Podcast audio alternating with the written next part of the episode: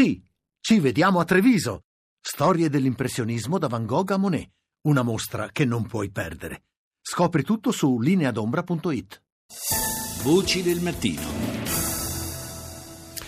In questa puntata un po' particolare di Voci del Mattino dedicata eh, in larga parte al terremoto, all'Italia che è tornata a tremare ieri sera nella parte centrale della penisola, eh, vogliamo comunque aprire una finestra sull'attualità internazionale e su una situazione eh, che è assolutamente tragica, quella eh, che si sta vivendo nella regione di Mosul eh, dove è in atto la grande offensiva della coalizione eh, guidata dal governo iracheno, dal governo di Baghdad, per tentare di strappare allo Stato islamico la seconda eh, maggiore città del paese. E siamo collegati con l'inviata del giornale radio della redazione esteri, Maria Gianniti. Buongiorno Maria.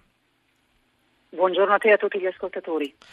Naturalmente in queste ultime ore, come puoi capire, la, la, l'attenzione eh, dell'Italia è stata un po' distratta dalle, dalle vicende internazionali, però noi eh, vogliamo approfittare della tua presenza sul campo proprio per fare un po' il punto eh, su questa offensiva. La, le ultime notizie che avevamo visto dalle agenzie parlavano eh, di, una, eh, di, una, situazione in cui ormai le, le, le forze speciali, soprattutto le, i reparti di elite delle, eh, dell'esercito iracheno, sono uh, vicinissimi alla città di Mosul, e, però insomma, i, i, tempi ancora saranno molto lunghi per la battaglia finale e nel frattempo il, le questioni umanitarie sono eh, diciamo, preponderanti. Sì, esattamente così, perché eh, l'avanzata è stata, possiamo dire, abbastanza rapida um, non soltanto le forze irachene ma anche i peshmerga kurdi sono veramente a pochi chilometri dall'ingresso della città di Mosul. Il problema è che molti dei villaggi per esempio che sono stati riconquistati, alcuni di questi sono stati soltanto circondati, ci sono ancora delle sacche di resistenza e soprattutto ci sono molti pericoli al loro interno. Eh, parliamo di villaggi città, quindi dei centri mm, abitati eh, di media grandezza.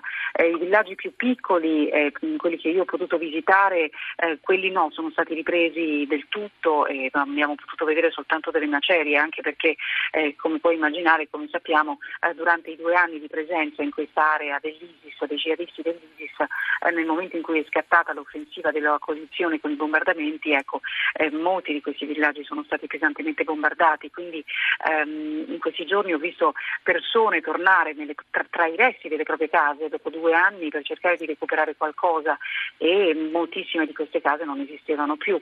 Il problema reale è capire che cosa accadrà nel momento in cui sia i reparti speciali delle forze irachene eh, sia appunto, eh, soprattutto loro, perché sono in effetti loro, eh, o meglio le forze irachene, le forze di Baghdad che potranno entrare nella città di Mosul, cosa che invece non faranno i peshmerga kurdi che si limiteranno a restare all'esterno, che hanno fatto, partecipato a questa, stanno partecipando a questa offensiva soltanto per la riconquista eh, dei territori ehm, alla periferia della grande città dicevo bisognerà capire che cosa accadrà nel momento in cui le truppe entreranno all'interno della città perché lì ci si aspetta che la resistenza dei jihadisti ehm, possa essere veramente feroce. Si è parlato fra l'altro in questi giorni anche de- dell'arrivo eh, di combattenti dalla Siria eh, perché um, come sappiamo mh, la, non è soltanto Mosul la roccaforte dell'ISIS, c'è anche Raqqa eh, nel deserto siriano eh, dove c'è una presenza dei Razor, dove c'è una presenza importante sì. di miliziani, di jihadisti dell'ISIS e dicevo l'arrivo di jihadisti proprio da quell'area lì per dare manforte. Quindi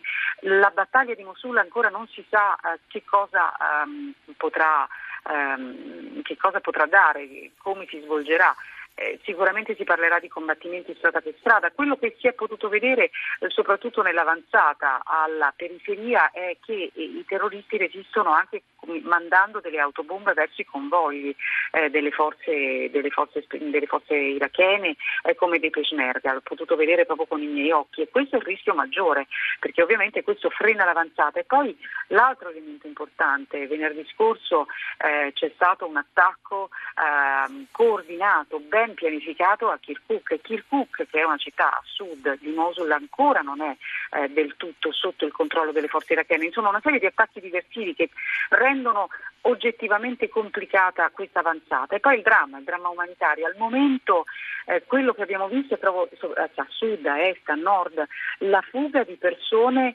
eh, che vivono a ridosso della città di Mosul, ma dalla città di Mosul proprio la gente ancora non riesce a scappare, anche perché è prigioniera, è prigioniera, è proprio in trappola. Quindi anche l'aspetto umanitario eh, probabilmente è qualcosa che si svilupperà proprio nel momento in, chi, in cui ci sarà l'ingresso nella città eh, di Mosul. Sì, quindi, quindi in condizioni...